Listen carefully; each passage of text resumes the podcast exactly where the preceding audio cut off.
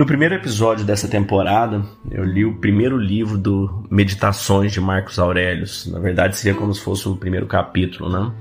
Marcos Aurelius foi um dos grandes imperadores romanos do seu tempo, foi considerado um dos quatro grandes e um estoico incrível, com ideias e pensamentos maravilhosos, que ele colocou isso na sua agenda. Isso não era uma ideia dele, não era que isso fosse publicado virasse um livro, né? Isso quando ele morreu, alguém pegou isso foi seguindo para gerações e acabou sendo um presente para todos nós. Então hoje eu vou ler a metade do primeiro do segundo capítulo e amanhã eu leio a segunda metade desse segundo capítulo chamado de livro 2. Espero que você goste.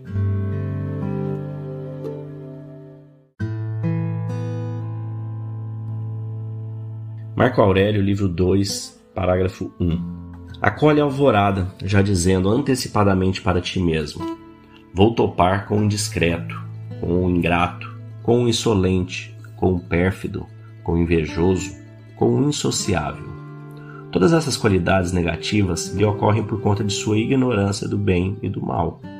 Eu, entretanto, que contemplei a natureza do bem, que é nobre, e a do mal, que é vil, e a natureza de quem incorre no erro, a qual me é inata e a minha aparentada, não apenas porque é do mesmo sangue ou da mesma semente, como também porque é participante de idêntica inteligência e parcela de divindade.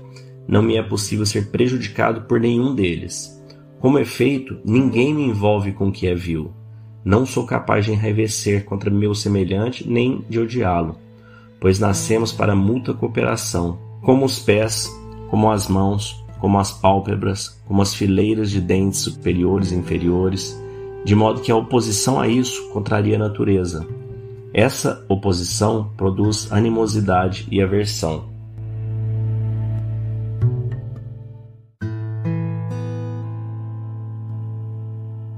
Isto que sou é carne, sopro vital e faculdade condutora. Abandona teus livros, não distrai tua mente, mas como se estivesse desde agora na iminência de morrer, despreza a carne, nela pensando minimamente, a qual não passa de sangue e poeira, pequenos ossos, tecidos precários de nervos e entrelaçamento de veias e artérias. Considera o que é teu sopro vital, que não passa de um vento, que nem é constante, mas a todo momento expelido para ser novamente engolido. A terceira é a faculdade que comanda, e assim deves pensar que és velho, que não deves permitir que essa faculdade seja escravizada. Não deves permitir que se torne insociável. Não participe, como se movida por cordões, manipulada como marionetes. Não te lamentes com as dificuldades fixadas pelo destino no presente, nem temas ou procures fugir do que para ti está reservado no futuro. As obras dos deuses estão repletas de providência. Mesmo os acontecimentos ditados pela sorte ou pelo acaso estão na dependência da natureza. A trama e o entrelaçamento deles são administrados pela providência divina. Todas as coisas fluem daí. Seja lá o que acontece, é tanto necessário como útil à ordem universal, da qual és uma parte. E aquilo que é passível de ser preservado para a natureza do universo será bom e útil igualmente para a natureza da tua parte. A preservação do universo ocorre mediante a mudança dos elementos simples e mediante aquela das coisas compostas que isso a ti bastasse na qualidade de preceitos. No que toca a tua sede por livros, apressa-te em repudiá-la, para que não venhas a morrer em murmúrios e resmungos, mas sim de uma maneira propícia e autêntica, e agradecendo de coração aos deuses.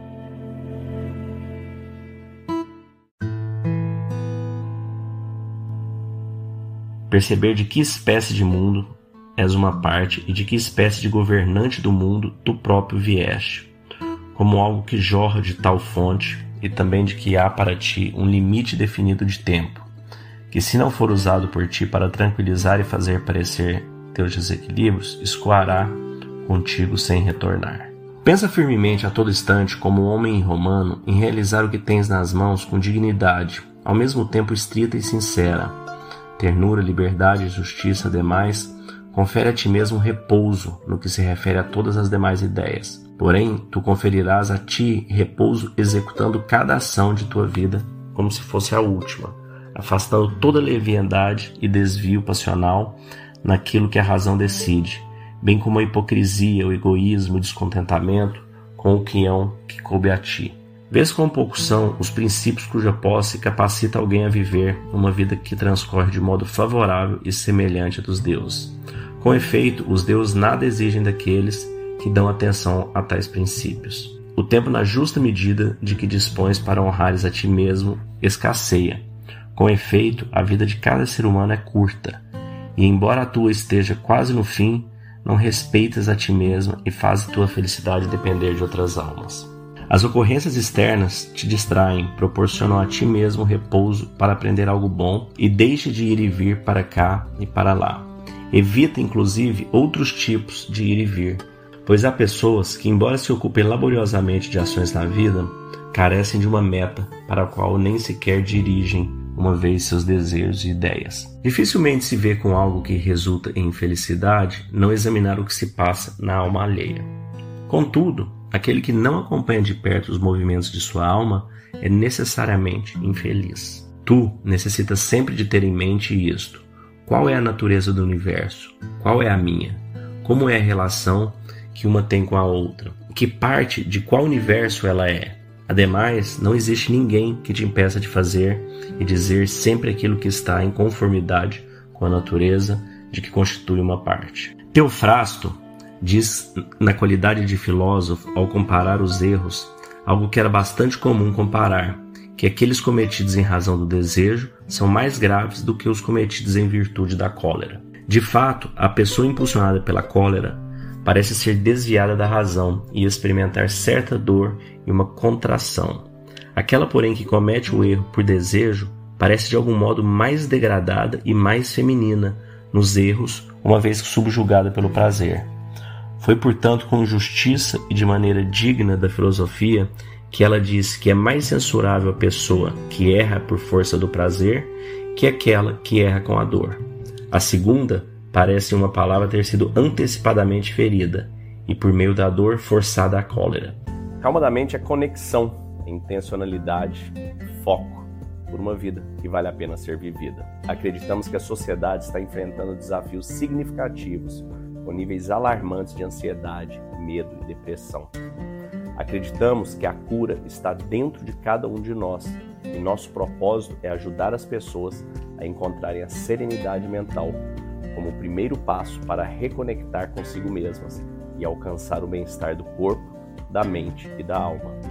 Acreditamos na transformação individual para a cura coletiva. Dentro da Calma da Mente, nós oferecemos um programa baseado em uma filosofia com mais de 2.300 anos, o estoicismo, apoiado em técnicas de meditação e visualização validadas hoje pela neurociência e pela PNL. Nossa missão é fornecer ferramentas e recursos para que as pessoas encontrem calma interior e vivam com propósito, intencionalidade e foco e conquistem uma vida que vale a pena ser vivida. Para saber mais, entre em calmadamente.com.br ou no QR Code que deve estar aparecendo para você aí e escolha o melhor plano para você, para sua empresa e para sua família.